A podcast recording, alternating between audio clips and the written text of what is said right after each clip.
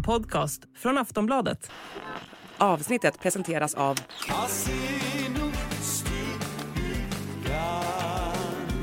Stödlinjen.se, åldersgräns 18 år.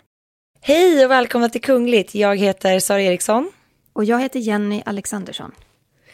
Prinsessa Madeleine lämnar USA för att flytta hem till Sverige och vi ska prata om allt kring den här överraskande flytten. Och Harry och Meghans dotter Lilibet Diana, hon har döpts men ingen ifrån den brittiska kungafamiljen var på plats. Det ska vi såklart prata om i dagens avsnitt. Och så kommer vi prata såklart om barnens titlar som faktiskt har ändrats. Och det faktum att Harry och Meghan, de tvingas flytta ifrån Frogmore Cottage, det är ju deras fasta punkt i Storbritannien. Och nu så ska vi också berätta vem som kommer att ta över det här stora huset. Och så pratar vi om diagnosen som en läkare har ställt på prins Harry och vår svenska kungs första uppdrag efter operationen.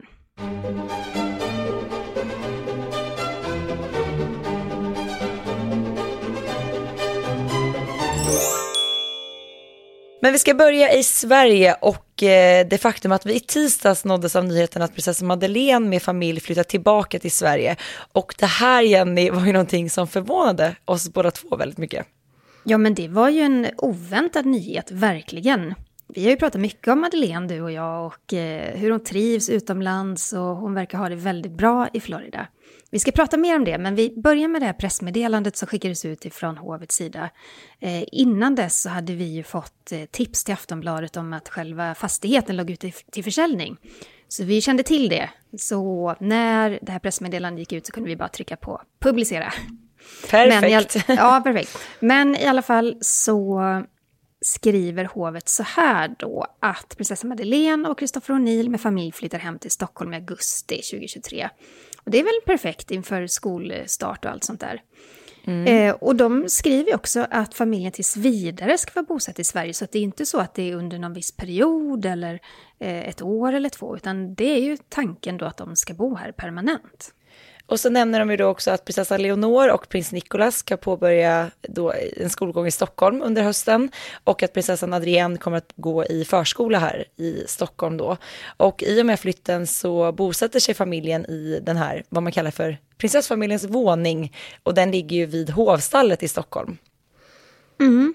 Vad tänkte du när du fick höra detta? Nej, men jag blev väldigt förvånad, precis som du var inne på Jenny. Vi, bara för en vecka sedan, i förra veckans podd, så pratade vi om prinsessan Madeleine och att hon tackat ja till att bli beskyddare av Millesgården på Lidingö. Och vi spekulerade lite då kring om det skulle kunna vara så att prinsessan hade ja, men planer på att flytta hem eller skulle komma att vara mer i Sverige. Men vi båda två var ju övertygade om att det skulle inte komma att hända. Nej, vi lyssnar lite på vad vi sa då. Ja, men just nu känns det ju mest symboliskt. Mm. Jag har inte några indikationer på att hon skulle flytta hem på något sätt. Men jag menar, för Millesgården är det ju jättemycket värt ändå att ha henne som, som beskyddare, även om hon inte bor i Sverige. vad, vad tror du? Jo men så är det och det är ju ganska så vanligt med de här kungliga beskyddarskapen och det sätter ju liksom ett, ett ytterligare eh, strålkastarljus eh, oavsett vad det handlar om. Så det är klart att det betyder mycket för, för dem att få se då prinsessan Madeleine som beskyddare för deras verksamhet. Däremot kan jag tänka mig att när hon väl är i Sverige så kommer hon att besöka Millesgården. Ja. Definitivt. Så att alla ni som gillar att åka dit kanske får en skymt av henne.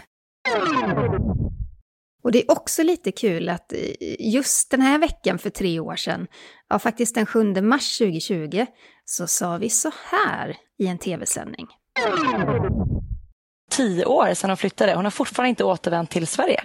Nej, och frågan är om hon någonsin kommer flytta tillbaka. Jag tror inte att hon gör det faktiskt. Nej, jag tror tyvärr inte heller det, utan trycket är för stort i Sverige och eh, prinsessan vill leva ett så privatliv som möjligt. Hon kommer mm. inte flytta hem. Hon kommer inte flytta hem. Då var vi väldigt säkra på att nej, Madeleine kommer inte flytta hem. Chi fick vi. Ja, det fick vi verkligen. Och jag tror, ja men vi båda två blev ju väldigt förvånade. Vi har varit så himla övertygande om, om att Madeleine som sagt trivs i Florida ihop med familjen, att de får leva mer privat där och att det passar dem bättre. Men nu kommer de alltså att komma tillbaka till Sverige. Mm. Eh, jag är inte så säker på... Alltså, men, eh, självklart så kommer ju prinsessa Madeleine vara mycket mer synlig. Hon bor här. Hon kommer ju, alltså, vi som bor i Stockholm kommer ju skymta henne då och då såklart. Men den stora frågan är om hon kommer jobba mer för kungahuset och det är inte jag så säker på. Det är ju så att kungen tog ju det beslutet 2019 om att utesluta Madeleines och Carl Philips barn från kungahuset. Och i och med det så har vi ju sett att både Madeleine, men även Carl Philip och Sofia, de har ju tagit lite mer, inte en undanskymd roll, men kanske en mer distanserad roll till att representera kungahuset, för det har varit så stort fokus på statschefen och på tronföljaren, och det är så man har velat ha det. Eh, nu finns ju Madeleine då i Sverige. Det är klart att hon har tackat ja till det här på, det här på Millesgården, att beskydda, vara beskyddare till Millesgården. Det kan vara ett tecken, men jag är inte så säker på att hon kommer regelbundet stå med i den här kungliga kalendern på hovets hemsida.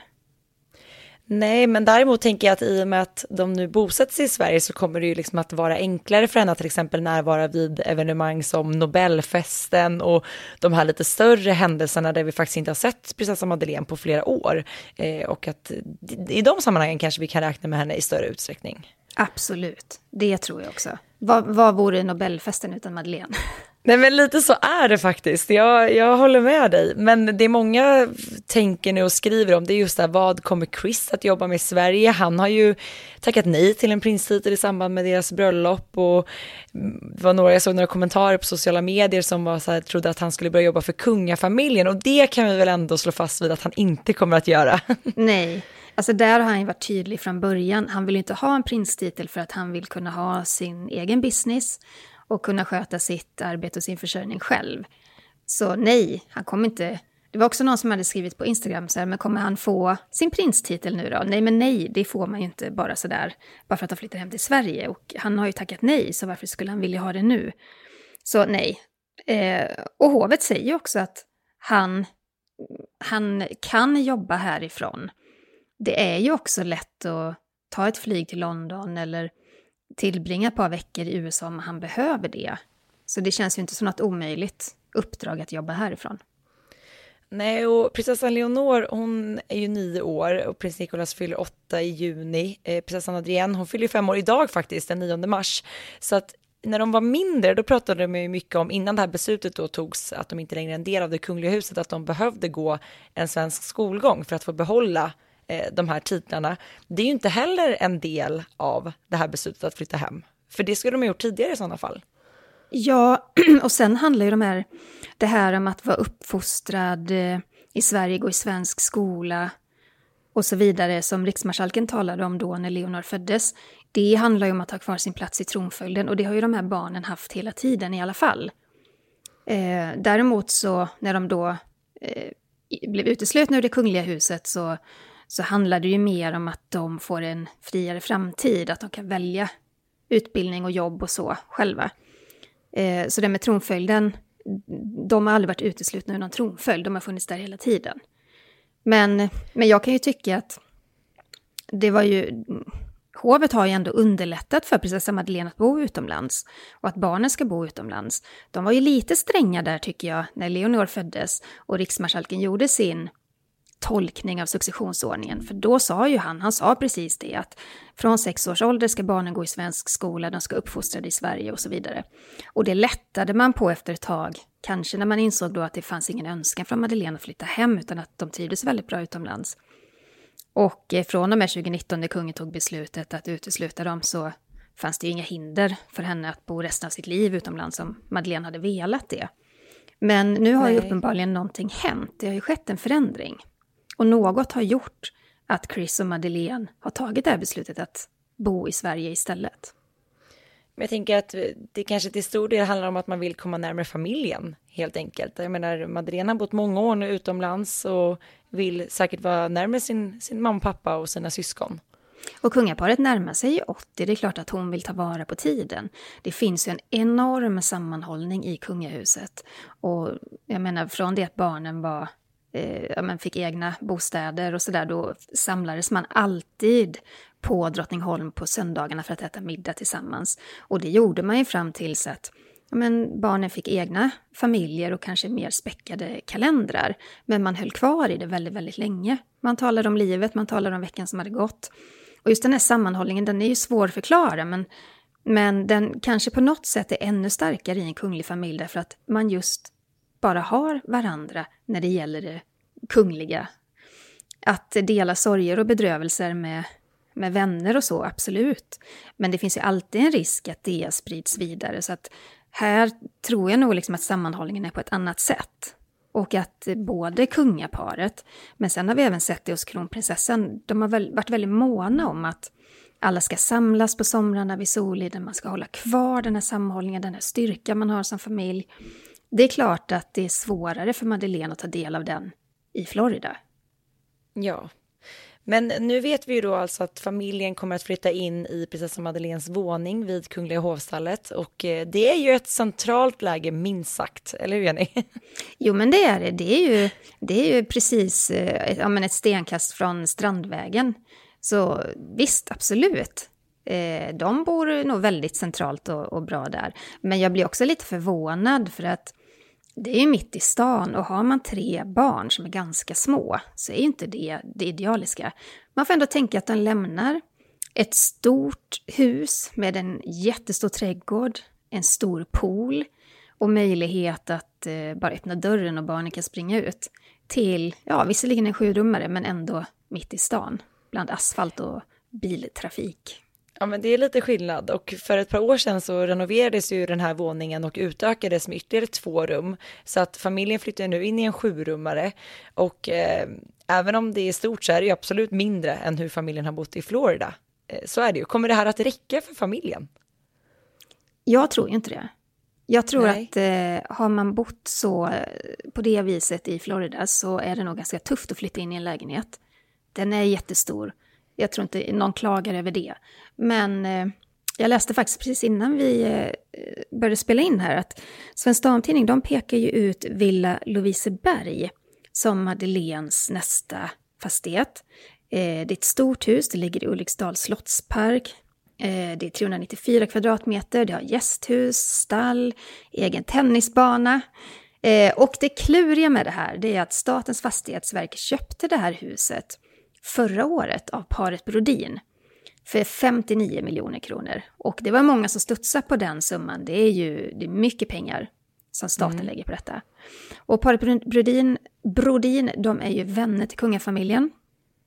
Och eh, då förra året så sa Statens fastighetsverk att det här huset ska användas som evakueringsbostad. Att det ska antagligen stå tomt under 2020, det har det ju gjort också. Och först användas 2023. Så frågan är, hade man hade man lite på känn?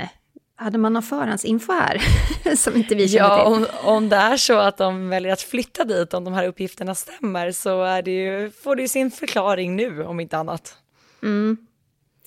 Men det har ju varit en hel del kontroverser kring prinsessa Madeleine och bostäder. Jag minns 2009, eh, då hade jag precis börjat på Aftonbladet. Eh, Madeleine var förlovad med Jonas Bergström. Eh, de behövde en bostad de hade kikat då på prinsessan Kristinas och Tord Magnussons jättestora villa, Villa Bejlon, som också då ligger i Ulriksdals slottspark. Och Kristina och Tord de flyttade ut 2006, man hade totalrenoverat det här vackra huset. Men kruxet var ju då att det fanns en till som ville ha det här huset. Och det var reklamaren Mikael Storåkers, för han ansåg sig ha blivit lovad det här huset. Och det här huset det är, det är en kunglig bostad, det är kungen som bestämmer vilka som ska bli hyresgäster och så vidare. Och min kollega Richard Aschberg, han hade gått igenom en mängd dokument och brev som också skickats mellan Statens fastighetsverk och Storåkers advokat. Och Storåker skrev att eh, han hade talat med drottningen och Madeleine. Alltså man får tänka att Storåkers har ju han har ju koppling till kungahuset, han känner ju kungaparet och sådär. Men Madeleine och drottningen hade ju båda två då nämnt för honom att eh, om han inte kunde få Villa Bailon då kunde han få en alternativ bostad istället. Men Storåkers menar då att han hade aldrig fått några sådana förslag, utan diskussionen hade väl dött där då. Och det var en riktig härva. Och mitt i allt detta så hade Madeleine och Jonas också då fått upp ögonen för Villa Parkudden på Djurgården. Och det är en jättelyxig villa, fem plan, 500 kvadratmeter, väldigt ståndsmässig. Eh, ja, det var, så, det var snurrigt alltihopa kring det här minns jag. Så det här blev en väldigt stor grej i media under den här tiden gällande de här olika bostäderna? Ja, det blev det. Men sen vet vi ju då att Madeleine och Jonas, de flyttade aldrig in, utan de bröt ju sin förlovning och eh, jag tror det blev så att Storåkers faktiskt flyttade in i Villa Bejlon. Vilken soppa! ja, ja, men det var det. Det var det.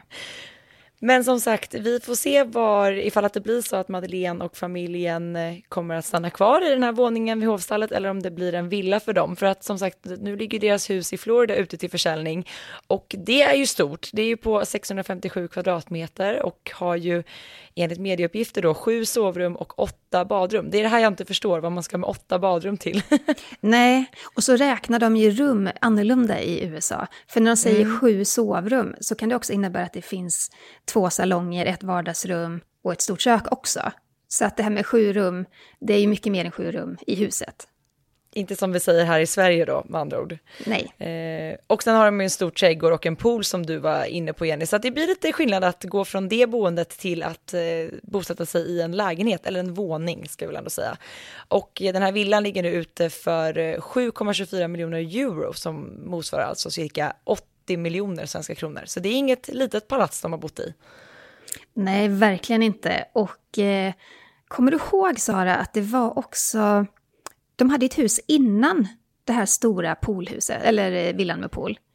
Och det ja, huset, just det. Och det huset var det inbrott i. Det var jättedramatiskt. Och de hade stulit klockor från Chris och en hel del massa andra grejer. Var det då man hittade det här kassaskåpet slängt i poolen? Ja, det ja. var det. Och sen eh, flyttade de då till den här stora villan som de säljer nu. Och där fick jag, de fick någon slags polisbeskydd där också eh, alltså någon överenskommelse med polisen att de patrullerar och har lite koll på det där huset. Så att det är klart att flyttar Madeleine till hovstallet, där är ju säkerheten total jämförelsevis ja. med en sån här villa. Men att Madeleine flyttar hem, även om vi har varit övertygade om att hon inte kommer att göra det, så har man ju förstått att hon faktiskt har saknat Sverige väldigt mycket emellanåt. Eh, hon har sagt det vid flera tillfällen i olika intervjuer och i året med kungafamiljen som sändes vid jul 2022 så sa hon bland annat så här. Vi ser fram emot en, en härlig sommar i Sverige. Det känns skönt. Man kan inte alltid ta sånt, sånt för givet längre. Efter, efter covid och när man har inte kunnat åka hem så man uppskattar verkligen varje dag att få, få vara här. Och jag tänker just det här med, eh, ja men när man inte kunde resa under pandemin som Madeleine nämner här, att det kanske också var lite av en, ja men det var väl en ögonöppnare för många, det här när man helt plötsligt blev begränsad och inte kunde ta sig till nära och kära. Och att det också kan påverka den här känslan av att faktiskt vilja vara närmare sin familj. Mm.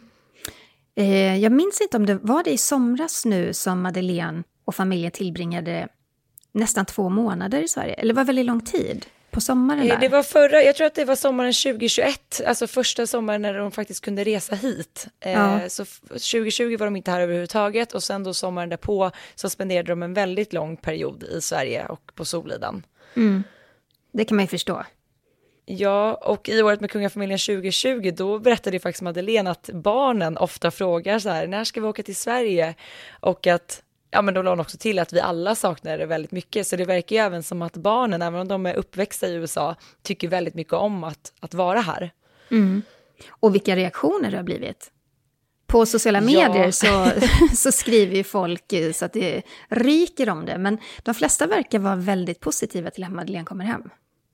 Ja, jag tycker också att det har varit mest positiva kommentarer och sen lite som vi själva sa att många säger det så här, nu kommer Madeleine hem och sätter lite guldkant på det hela. Hon står ju ändå lite för, för glamouren på något sätt i svenska kungafamiljen. Ja, ja men faktiskt. Och lite nu så här, lite mer jetset, eh, internationell glamour. Man har ju sett henne i så mycket eh, internationella designers och ja, men absolut som jag säger, att det blir lite trevligt på eh, nästa Nobel, nu tappar jag ordet, Nobelfest. Nobelfest, ja. Mm. Nej, men I augusti alltså så går flyttlasset till Sverige och det kommer vi givetvis att prata mycket om i den här podden. Mm. Men vi stannar kvar i Sverige. Vi ska prata om kungen. Som ni vet så opererades han ju den 20 februari. Det var ett planerat ingrepp, ett så kallat titthålsoperation då i hjärtområdet. Och allt gick enligt plan. Hovet meddelade att kungen mådde bra efter operationen. Han behövde ju vila en tid. Eh, så man sköt ju upp ganska många åtaganden som han hade. Men idag då när vi spelar in, det är den 9 mars, då är faktiskt kungaparet i Västerås på en av de här länsresorna. Och den, de genomförs ju för att kungen firar 50 år på tronen. Ja, precis. Och sen firar ju Sverige 500 år, så att då ska ju kungaparet besöka alla Sveriges län och idag går då besöket till Västmanland. Jag är ju lite besviken här Jenny, det här är ju faktiskt mina hemtrakter. Eh, jag tycker det är synd att de inte passade på att besöka Nora, Sveriges vackraste trästad. Men, men. Vackraste trädstad? Ja, trästad. Alltså trä, eh, husen av trä? husen av trä. Alltså det, det, är väldigt, väldigt gamla och fina hus i Nora. Så har man inte besökt Nora tycker jag man ska åka dit. Eh, men jag tänkte på det, vi får ju hoppas att tågen har börjat rulla som de ska. För att kungaparet har ju faktiskt åkt tåg, tåg till eh, de här länsresorna. Och det har ju varit lite snökaos här i våra hemtrakter de senaste dagarna. Minst sagt, vilken mm. snöstorm mm. vi har haft. Ja, men idag skiner solen så att vi får hoppas att det här besöket eh, går som planerat helt enkelt. Mm. Men Sara, du missade ju även prinsparet. Det gjorde jag, eh, tyvärr. Eh, för att i söndags så gick årets eh, lopp av stapeln, Vasaloppet. Och på plats vid eh, Evertsberg så var ju faktiskt prins Carl Philip och prinsessan Sofia och deras barn på plats för att heja på alla åkare. Jag såg dem inte, Jenny. Ja, tråkigt.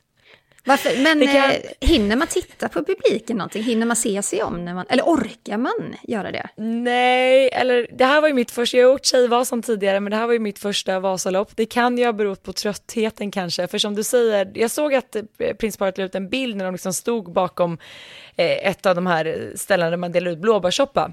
Så kanske att prins Carl Philip stod där, men det var ingenting jag lade märke till, för att mellan Risberg och Evertsberg så var jag som allra mest trött. Men Åh. jag klarade det, jag gick i mål ihop med min pappa och eh, jag grät, det var känslomässigt och jag har anmält mig till nästa år igen. Men jag förstår det, för det är ju många timmar. Det är väl en... Eh, hur många timmar tog det för dig att... Eh, jag hade lite otur för jag startade ju alla längst bak, jag startade tio och då hamnade vi i den här kön upp för den här första backen i en och en halv timme. Vadå, så man inte så... kan åka, man bara står och väntar? Ja, det, är liksom, det blir så smalt från starten och sen är det så brant och långt upp för den här första backen så det blir liksom köbildning. Aha. Så där stod vi i snigeltakt, tog vi oss upp på en och en halv timme innan själva åkningen började. Vilket gjorde att det också blev ganska så stressigt framåt för att liksom hinna framför de här repen som de drar. Vadå repen? Jag vet, Nej men det finns liksom reptider för att du inte ska kunna åka i all oändlighet. Så efter en Aha. viss tid drar de ett rep på första stationen eller första stoppet. Och är du efter det då måste du bryta loppet. Okej, okej, men det klarade ni? Ni tog er förbi Vi repen. klarade det och jag vet inte hur många gånger jag frågade pappa i lite så här panik. Tror du vi hinner? Tror du vi hinner?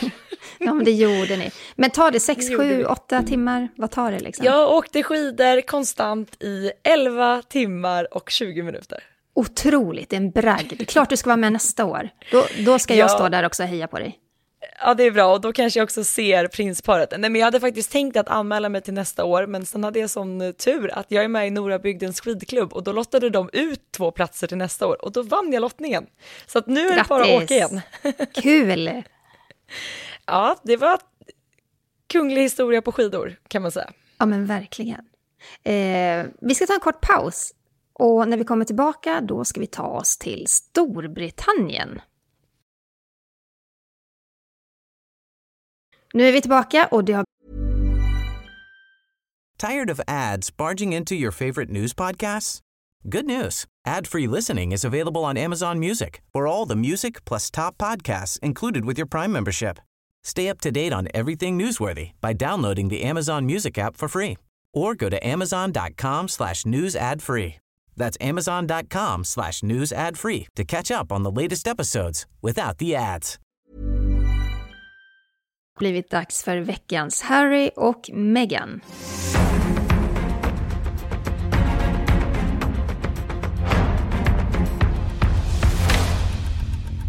Förra veckan så fick vi en lyssnarfråga från Brittis som undrade om prins Harry och Megans dotter Lilibet är döpt i USA och när det i så fall skulle ha hänt. Och vi svarade då att Lilibet hon är inte döpt i London i alla fall, så vitt vi vet. Det är ju hennes bror Archie. Och om dopet skulle hållits i USA, då har ju inte kung Charles varit där i alla fall, för det skulle vi fått info om i så fall. Och flera brittiska medier de har ju spekulerat i om att det kanske hölls en privat mindre ceremoni i somras i, sam i samband med drottningens tronjubileum i London. Nej, nej, nej, nej, allt var fel. Nu vet vi vad som hände. Lilibet hon döptes nämligen i fredags, Sara. Ja, Lilibet döptes i familjens hem i Montecito i fredags, men varken kung Charles, prins William eller Kate närvarade vid den här ceremonin trots att de var inbjudna. Vi vet att det var cirka 20-30 gäster som närvarade vid den här ceremonin, bland annat då Megans mamma Doria och Lilibets fadder Tilly Perry. Och en talesperson då för Harry och Meghan sa citat, jag kan bekräfta att prinsessan Lilibet Diana döptes fredagen den 3 mars av ärkebiskopen av Los Angeles. Så att det här, nu kan vi liksom lägga ner de här spekulationerna kring om hon var döpt tidigare, för nu är, vet vi att hon är det. Mm. Vid ett års ålder. Men jag la ju direkt märke till vad du sa, Sara. Du sa prinsessan Lilibet. Och det var ju Jajamän. faktiskt första gången som Lilibet offentligt tituleras som prinsessa. Hon har ju inte haft den titeln förrän nu i stort sett. Eh, när Meghan gästade Oprah Winfrey så sa hon bland annat att hennes son Archie inte fick bli prins på grund av kungafamiljen. Och det gjorde många upprörda eftersom det inte alls handlar om något som familjen bestämt utan för att de här reglerna är som de är och det är gamla regler. Det är ju sedan många hundra år tillbaka. Ja, de här reglerna kring vem som kan få en titel i kungafamiljen, de är ju strikt reglerade sedan många hundra år tillbaka, precis som du sa Jenny, och den här regeln har ju modifierats något under tidens gång. Under George Vs regeringstid så infördes en ny regel kring detta 1917 och han slog fast att barnbarnsbarn till monarken inte längre får vara prins och prinsessa, utom då den äldsta sonen till den äldsta sonen till prinsen av Wales. Man blir förvirrad bara man säger det här, Jenny. Mm. Men man kan väl säga så här då. Um, det handlar inte om att någon förvägrade Archie eller Lilibet titlar. Eh, normalt sett så har ju drottningens barnbarns barn inte prins och prinsesstitlar, såvida de då inte är son till direkt arvtagare. Men drottningen gjorde en förändring inför George, alltså William och Kates äldsta barns födelse. Eftersom regeln som George V införde handlade enbart om manlig tronföljd så vill man ju också vara säker på att föds det en flicka så ska hon också såklart kunna ha en, en prinsesstitel då. Så eh, drottning Elizabeth gjorde ett undantag. Och då blev det så att alla barnen till William och Kate hade rätt att bli prins och prinsessa. Och det såg vi också att det var precis det som skedde. Men, och det här är lite speciellt i Storbritannien, Barn till en son till en kung eller regerande drottning får automatiskt prins och prinsesstitlar i Storbritannien. Och det betyder ju då att Archie fick en prinstitel när prins Charles blev kung och Lilibet blev prinsessa. Mm. Och en talesperson för Harry och Meghan sa så här, citat, barnens titlar har de födslorätt till sedan deras farfar blev regent. Det här har man varit överens om sedan en tid i samförstånd med Buckingham Palace. Slutcitat. Ja, och vi såg ju också att det gjordes förändringar på hemsidan, eller hur? Ja, brittiska kungahusets hemsida har ju ändrats lite då för att visa att Harry och Meghans barn har fått nya titlar. Archie och Lilibet är ju nu titulerade som Prince Archie av Sussex och prinsessan Lilibet av Sussex. Och tidigare stod de som Master Archie Mountbatten Windsor och Miss Lilibet Mountbatten Windsor. Så att man har även gjort förändringen där för att liksom bekräfta den här ändringen. Mm. Men Harry och Meghan de får ju inte använda sina hans och hennes kungliga höghetstitlar i kommersiella sammanhang. Eh, hur, hur kommer det bli med barnen då, tror vi? För Archie och Lilibet och de här titlarna? Ja, jag funderar på så här, kanske är det så att man, man ger dem titlarna i och med att de har rätt till dem och att de ska kunna nyttja, nyttja dessa om de vill. Sen kanske det antingen blir det så kanske man inväntar att de själva ska få ta ett beslut kring det här när de blir äldre. Eller det jag tror mer på, det är ju det här vi har pratat om mycket igen, är att kung Charles liksom tittar över nu kungahuset. Han behöver modernisera, han behöver styra upp, han behöver minska kostnader och så vidare. Att det känns ju som att det finns stora planer på att liksom slimma kungahuset även i Storbritannien som man har gjort i Sverige och Danmark och Norge och även andra kungahus. Vad tror du? Mm. Eh, ja, du menar, du menar att de får titlarna nu för att de har rätt till dem men att de kan komma och tas bort framöver? Ja, eller att man kanske gör som, jag menar, prinsessa Madeleines barn har ju fortsatt sina titlar, eh, men är inte en del av det kungliga huset. Jag vet inte om, man, om de kommer att bli erbjudna en plats när de blir äldre eller att de inte blir där på grund av att Harry och Meghan själva har valt att inte vara en del av det kungliga huset. Jag, jag vet faktiskt inte. Jag tror att i och med att deras föräldrar tog det beslutet, Harry och Meghan lämnar kungahuset, så har inte de här barnen rätt till det heller. Jag tror inte föräldrarna heller kommer vilja att de är en del av kungahuset, för de har varit så bestämda vid att vi har lämnat det här livet. Men, ja, men de, verkar, de verkar väldigt måna om att barnen ska ha de här kungliga titlarna. Och det sa ju den här presstalespersonen också från paret att, att de eh, värder, ja, värderar det verkligen. Ja, det är det som alltid är lite spännande med Harry och Meghan. Man förstår inte riktigt hur de vill ha det. Om de vill kapa helt eller inte. Nu har i alla fall deras barn prins och prinsesstitlar. Mm. Och förra veckan så rapporterade flera brittiska medier att Meghan och Harry blivit tillsagda att de skulle lämna Frogmore Cottage. Det var ju deras bostad i Storbritannien. Eh, det här hyresavtalet som fanns, det har inte förlängts. Och det har även bekräftats då av parets presstalesperson som säger att jo, men de har blivit ombedda att lämna. De har tre månader på sig att flytta ut sina tillhörigheter och istället är det ju då Harrys kusin Eugenie som flyttar in med sin familj. Ja, och Harry och Meghan är ju inte längre arbetande kungligheter och eh, kung Charles ser ju över vilka som ska få ta del av de här pengarna från Private Purse och även då vilka som ska bo i de här kungliga fastigheterna. Vi kan säga att det här Private Purse, det är ju inte apanage, utan det är de pengar som eh, kung Charles får in från sitt hertigdöme Lancaster. Det är mycket pengar vi talar om, men han ska då gå igenom vilka som har rätt att få ta del av de pengarna. Men i somras rapporterade ju flera brittiska medier att prinsessan Eugenie och hennes man Jack Brooksbank och deras son August då delvis skulle komma att bo eh, och flytta till Portugal. Och det handlade om att Jack hade fått ett nytt jobb där. Eh, det rapporterades ju även att Eugenie fortsatt skulle arbeta på det här galleriet som hon gör i London, men att hon då skulle pendla mellan Lissabon och Storbritannien. Eh, men nu ska de alltså få flytta in i Harry och Meghans hus. Eh, kanske man ska tolka det som att de kommer att tillbringa mer tid i Storbritannien eller fulltid? Jag vet inte. Ja, i alla fall ha en fast punkt där. Eh, Eugenie och eh, hennes man har ju faktiskt lånat Frogmore Cottage av och från eh, under tiden som Harry och Meghan varit i USA. Och när Harry och Meghan har kommit till Storbritannien, då har de ju ja, men mer eller mindre bott tillsammans i det här huset. Det är ett ganska stort hus. Men mm. eh, nu när de besöker Storbritannien så hamnar de i ett helt annat läge. När de inte har Frogmore Cottage så kommer de istället då få bo i någon av de här gästvåningarna på Buckingham eller på Windsor. Och det är ju på ett sätt bra, för säkerheten där är enorm. Och säkerhet är en mm. viktig fråga för Harry. Han har ju stämt brittiska staten för att han inte får ta del av eh, de skattefinansierade livvakterna. Nu kan han ju vara säker på att kommer han till London och han bor på något av slotten, där kan han vara fullständigt trygg. Ja, men jag läser en del nu på sociala medier att det är många som tror att den här flytten beror på den här sprickan inom familjen och alla de här avslöjandena som Harry har gjort i sin självbiografi Despair. Men vi måste väl också reda ut att det handlar förmodligen inte bara om det, även om det kanske är en stor del av beslutet. Nej, det är nog en kombination av allt tror jag. Men dels att kung Charles vill slimma kungahuset och dra ner på kostnaderna. Han vill ju behålla eh, kungahusets förtroende och relevans. Och det är så här många europeiska regenter gör nu. Men också att Harry och Meghan är inte arbetande kungligheter. Det är något de själva beslutat kring. Det är ju helt orimligt att de har ett stort hus stående tomt. Jag tror förra året var de väl bara där i max två veckor. Mm. Um, och för det tredje då, att det är ju också så att Harry han har ju anklagat sin familj för flera olika saker. Det har påverkat relationen, det har skapat en klyfta. Så det är klart att eh, det, det är väl någon mix av alla de här sakerna.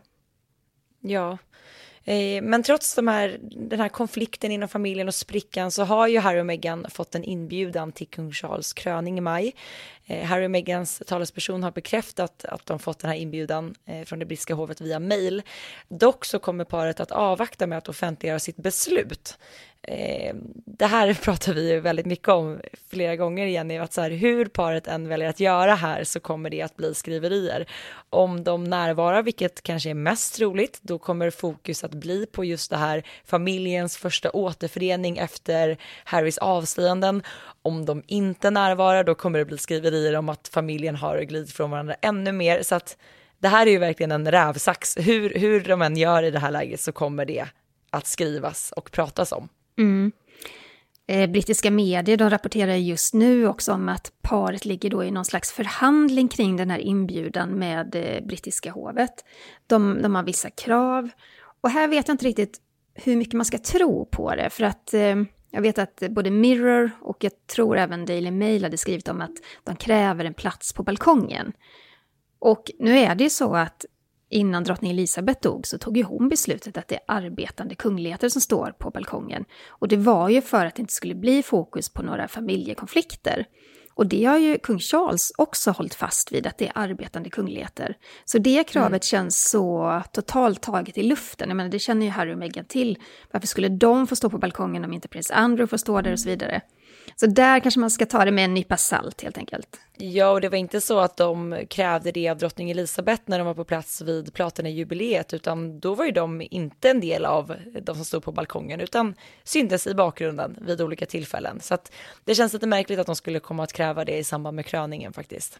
Men Sara, vi kan nog vara överens om en grej. Det här att om de kommer, då kommer de nog hålla en väldigt låg profil, eller hovet och kungafamiljen kommer se till att de inte får så mycket plats. Men du vet, det kommer bli som alltid i de här sammanhangen. Det kommer, vad heter det, så här, läppläsare och allt möjligt. Man kommer se vad, hur, vad de pratar om inne i Westminster. Man kommer se hur de tittar. Allting kommer att analyseras in i minsta detalj. Så är det. Det kan vi räkna med.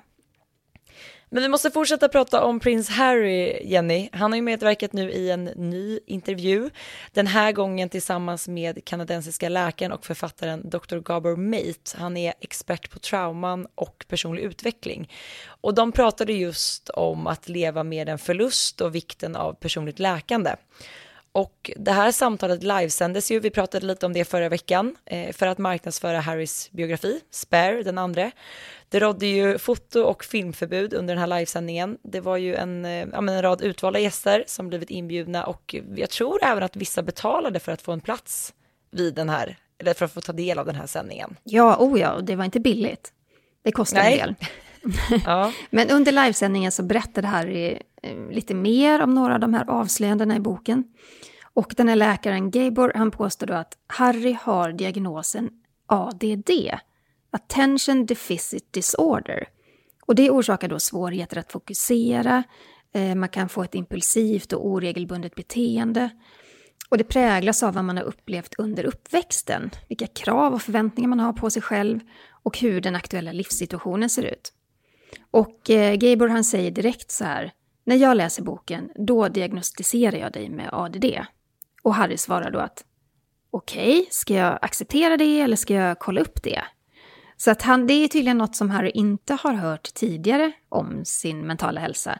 Men han, den här läkaren då, säger ganska tvärsäkert att han tror att prinsen har ADD. Eh, det är i alla fall första gången vi har sett en kunglighet få en diagnos av en läkare i en direktsändning. Det var ju väldigt speciellt och någonting man har skrivit väldigt mycket om också. Men eh, Harry han pratade inte så mycket om sin pappa eller sin bror under intervjun. Eh, men han sa att eh, det är faktiskt Meghan som har hjälpt honom att förstå och övervinna sina trauman. Han ser sig inte som ett offer och han tillade också då att han, han vill jättegärna hjälpa andra genom att dela sin historia. Och sen kommer vi till det här med droger, Sara.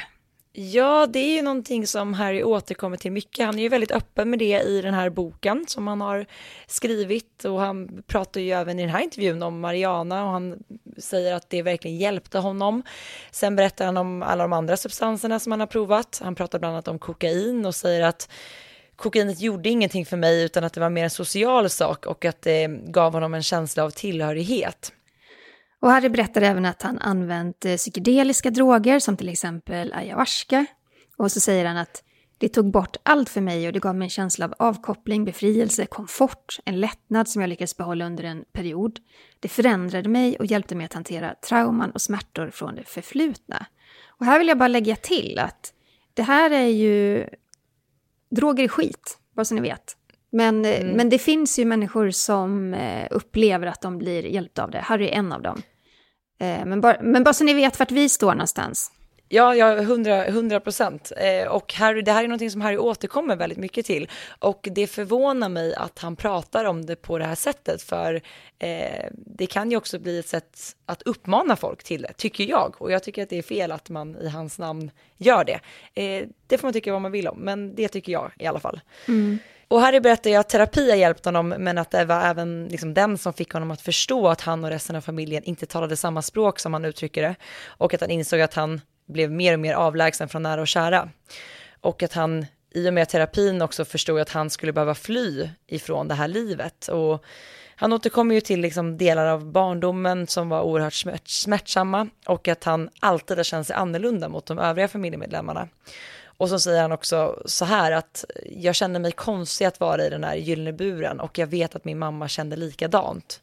Och det här är någonting som Harry återkommer till väldigt ofta.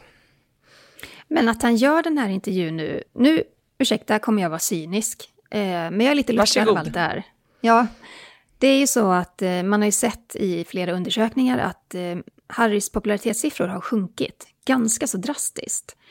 Och det är ju efter att den här boken har kommit ut. Eh, nu plötsligt gör man jättemycket PR för den här boken igen. Och han mm. deltar mm. i flera intervjuer och sådär. Jag vet inte, jag kanske är för cynisk, men det känns som att han på något sätt vill arbeta upp återigen någon slags grund för sitt kändisskap, sin popularitet. Mm, jag tyckte mig också urskilja lite en annan strategi i den här intervjun, för att i samband med att boken släpptes, då var det ju väldigt mycket liksom bekräfta de här, ut, det här mot familjen i boken och man, han valde liksom att prata mer om vad han bekräftar i boken gällande så här familjerelationerna. Här är det ändå lite annan take, han fokuserar ännu mer på det här med psykisk ohälsa och återkommer gång på gång till att han vill hjälpa andra och dela med sig av egna erfarenheter. Så det känns som att han har bytt lite strålkastarljus den här gången. Eh, Eh, men sen måste jag säga att de som ligger bakom PRen för den här boken och vill nå ut, eh, vilket drag de i sådana fall har gjort där en kunglighet får en diagnos i direktsändning, för det har vi ju aldrig sett tidigare och det är klart att det har fått spridning. Så är det ju, vi sitter och pratar om det nu. Det är så mycket med prins Harry som görs för första gången med kungligheter. Också där att en kunglighet berättar om hur han förlorade oskulden, hur många talibaner han dödat i, under sin krigstjänstgöring och sådär. Det är ju så mycket med Harry som vi upplever för första gången. Och kanske mm. sista gången också. Jag har svårt till, till exempel att se att eh, prins Oscar skulle sätta sig om, om 20 år och göra sådana här avslöjanden. Det är ju väldigt, väldigt speciellt och det är omständigheterna kring Harry som gör att han nu tar de besluten. Men ja, vi får väl se. Fortsättning följer. Vi har fått eh, lyssnarfrågor ifrån er och vi blir så glada när ni skickar in dem till oss. Fortsätt gärna att göra det och det gör ni till kungligt aftonbladet.se. Vi har fått en fråga ifrån Katrin. Kronprinsessan har ju tidigare sagt att vissa diadem inte är för en prinsessa att bära utan för en drottning. Det brasilianska diademet, om jag minns rätt. Tror ni att Victoria på liknande sätt kommer byta klädstil när hon blir drottning? Jag upplever att Silvia oftare har långärmat och täckta axlar än Victoria och Madeleine. Vilken bra fråga ifrån Katrin. Eh, och hon har helt rätt, det är det brasilianska diademet som kronprinsessan har nämnt som diademet som endast bärs av en drottning. Eh, när det kommer till klädstil och hur man väljer att klä sig så tror jag det handlar mycket om också så här, ja men dels sin egen stil och eh, vad man trivs i. Eh, och kanske är det så att man att, man, alltså att Victorias stil kommer att förändras med åldern, för det gör det ju oavsett om man är kunglig eller ej. Alltså att man kanske inte klär sig samma sätt idag som vi gjorde för 20 år sedan och förmodligen inte om 30 år framåt. Så att det är klart att kronprinsessans stil kommer att förändras med tiden, liksom alla andra kungligheter. Sen tror jag inte att det kommer att bero på om hon är kronprinsessa eller drottning. Eh, vad tror du, Jenny? Kanske Ja, jag försöker komma på bra exempel, men jag tänker närmast kanske på drottning Maxima av Nederländerna. Hon har ju behållit sin färgstarka stil trots att hon har blivit drottning. Hon har inte gjort någon avkall på det. Men det är klart att man kan se en förändring, men där tror jag som du sa att det också handlar om mognad och ålder, att man väljer någonting annat. Eh, kanske lite längre, eh, längre, vad heter det, längre kjolar eller andra material och sådär, det är mycket möjligt. Eh, men det är klart att man som drottning måste ha en viss status även i sin klädstil. Så är det ju, för att man talar med sina kläder, man, det blir en symbol för någonting, alltså en förlängd symbol på någonting. Så ja, men kanske en mer ligger, majestätisk look liksom. kanske det Mm. ligger det någonting i Katrins eh, frågeställning här ändå, tänker jag. Att eh, det är mycket möjligt att vi kommer få se kronprinsessan vara lite mer, jag ska inte säga stram, men att, att vi kommer få se en viss skillnad, absolut. Men jag tänker på det här med långärmat och täckta axlar, det tror jag också är en åldersfråga, mer än vad det handlar om att vara drottning. Men, men Katrin har rätt i det, att eh, det är sällan vi ser drottningar med smala axelband. Kolla på Letizia i Spanien till exempel. Eh, hon är nog den drottning, som, alltså nu levande drottning som kanske är lite mer bar än de andra för att hon väljer liksom, eh, ja, men liksom avhuggna ärmar och sådär. Mycket möjligt. Men eh, intressant fråga. Det är ju någonting som vi absolut ska spana på den dagen som Victoria blir drottning. Hur, 100 hur klär hon sig i framtiden? Ja, Verkligen. Eh, och som sagt, fortsätt gärna att skicka in fler lyssnarfrågor till oss. Vi håller på, vi ska göra ett ytterligare frågeavsnitt, eller hur Jenny, lite längre fram här i vår. Så att vi vill gärna att ni skickar in frågor till oss. Ja, vi har ett batteri som ligger här och väntar på att få svar, men skicka gärna in fler så gör vi ett helt avsnitt. Kungligt snabel aftonbladet.se. Yes, och vill ni ha dagliga uppdateringar så följer ni oss på Instagram. Var hittar man dig Jenny? Där heter jag Kungligt med Jenny. Och du då Sara? Royalistan.se. Tack snälla för att ni har lyssnat på veckans avsnitt av Kungligt. Vi hörs igen nästa vecka. Hej då! Hej då!